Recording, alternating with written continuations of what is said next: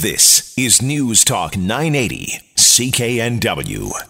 Well, if you are a recent graduate of university, if you are in university, maybe you have children who are in university, you know how fast the debt can add up. It can be a very expensive part of your life. And we always uh, hear stories about people who graduate and then have this mountain of debt they need to try and pay back or figure out a way to pay back. Well, my next guest uh, has one of those mountains of debt. Uh, she recently uh, won or was given a $1,000 check. This was part of the 30 drops out of the bucket contest. And uh, she joins us now to talk a little bit more about this and about the situation and where to go from here. And uh, on the line with me now is Kristianne Hendricks. Kristianne, thank you so much for being with us. Hello. Good morning. Uh, so tell, the, the the contest was it was a bit uh, of a to kind of get us into the story, and this was something where uh, students uh, were each uh, students at one of the I think uh, um, 223 people entered the contest. There were 30 winners that got the thousand dollars. But tell us a little bit about your debt, even going into this contest. Um, just like the the total amount of debt that I had, or yeah, what's the situation that you're in right now?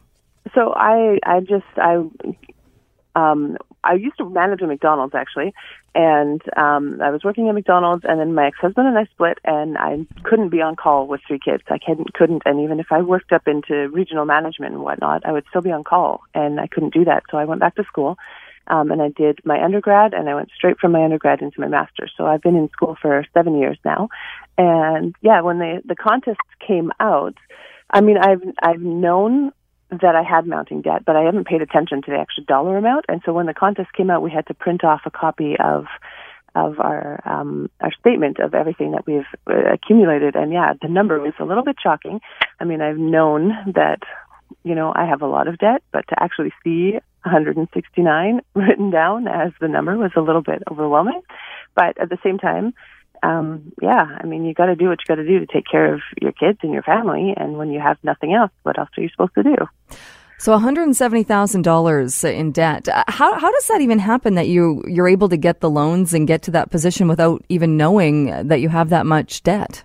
Well, I mean, I did. It's not that I didn't know that I had that much debt. It's just the actual number amount, right? Like you know, when you, you're accumulating and and you just don't. I couldn't think about it. If I think about that, then I would just be completely stressed all the time, right? Mm-hmm. So um, it's not that I didn't know at all because I was aware going into this, and every time I take on a debt, right, I know, or I know how much I'm getting. But because I have three kids, um, you know, like this is an anomaly. I'm I'm not the average student but I have three children that I have to take care of. And so when you add rent, and I started when I started, my son was six months old. Um, so daycare costs, especially for very young children, there was a time where my daycare costs were more than my rent costs. And so just the cost of living to be able to do this while you're in school, just whoom, things add up really quickly. And I mean, it's um, one of one of the people somebody did some calculations. I can't remember exactly, but it worked out to only like you know, tw- I think it was about twenty four thousand dollars or something like that a year that she calculated. Um, yeah, I don't know. I just, for me, the actual experience and the opportunities that come with the education far outweigh the financial. Like I'm not in this because I want a million dollar, you know, a year job. I'm in this because I want to give my children the opportunities that they might otherwise not have. So, so what is your your end goal? Like you said, you've been in school for seven years now, uh, getting uh, these degrees. Uh, is there a goal as far as what line of work you want to go into, and then start having the salary to be able to provide uh, that life for your children and pay back the debt? Well, when I started, actually, what I wanted to do was work with Border Patrol.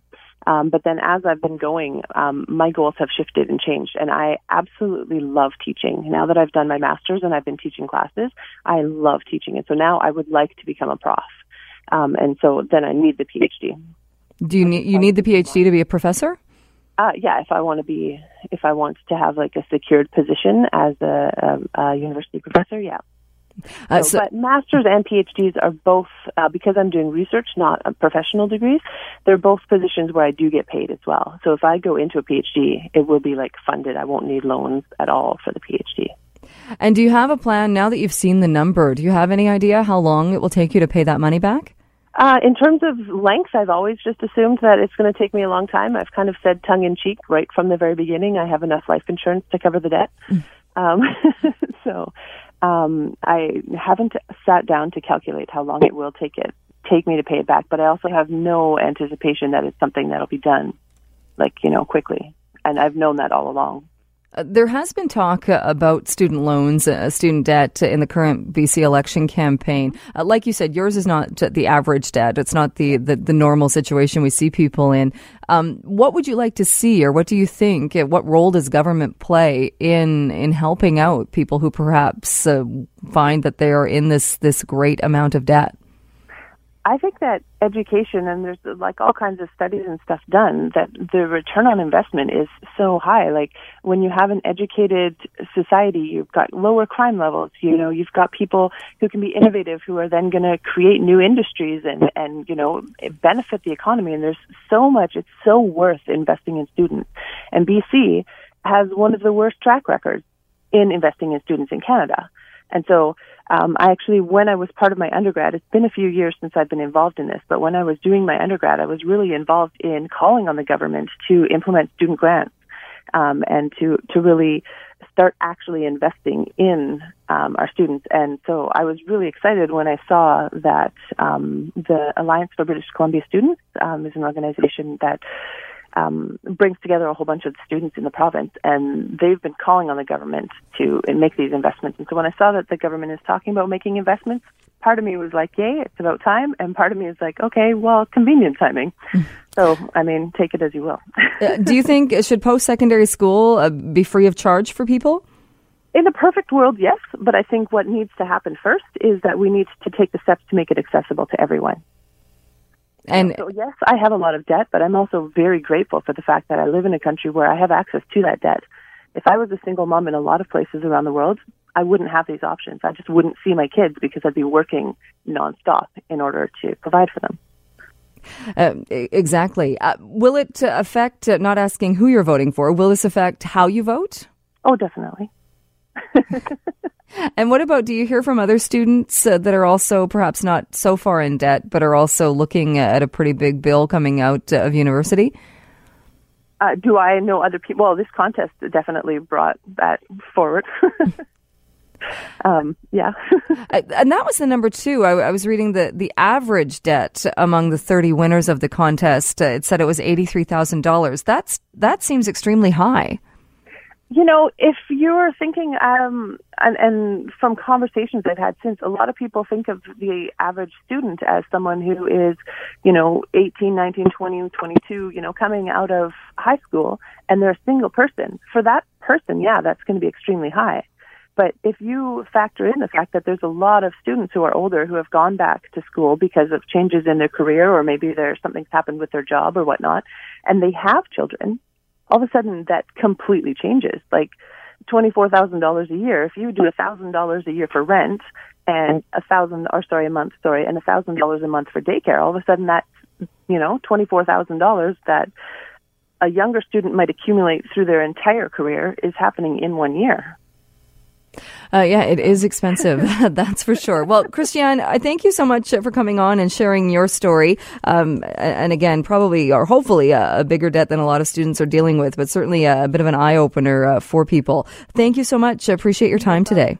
Thank you. All right. That is uh, Kristianne Hendricks, uh, a student at uh, the University of the Fraser Valley, uh, looking at a debt load of $170,000. Uh, your thoughts on this, uh, on what you've heard here, you can give the Buzz line a call, 604 331 Buzz. That's 604 331 2899. We'll take a short break. When we come back, Mike Agerbo joins us to talk tech and why Facebook is trying to learn how best to read your mind. That's coming up next.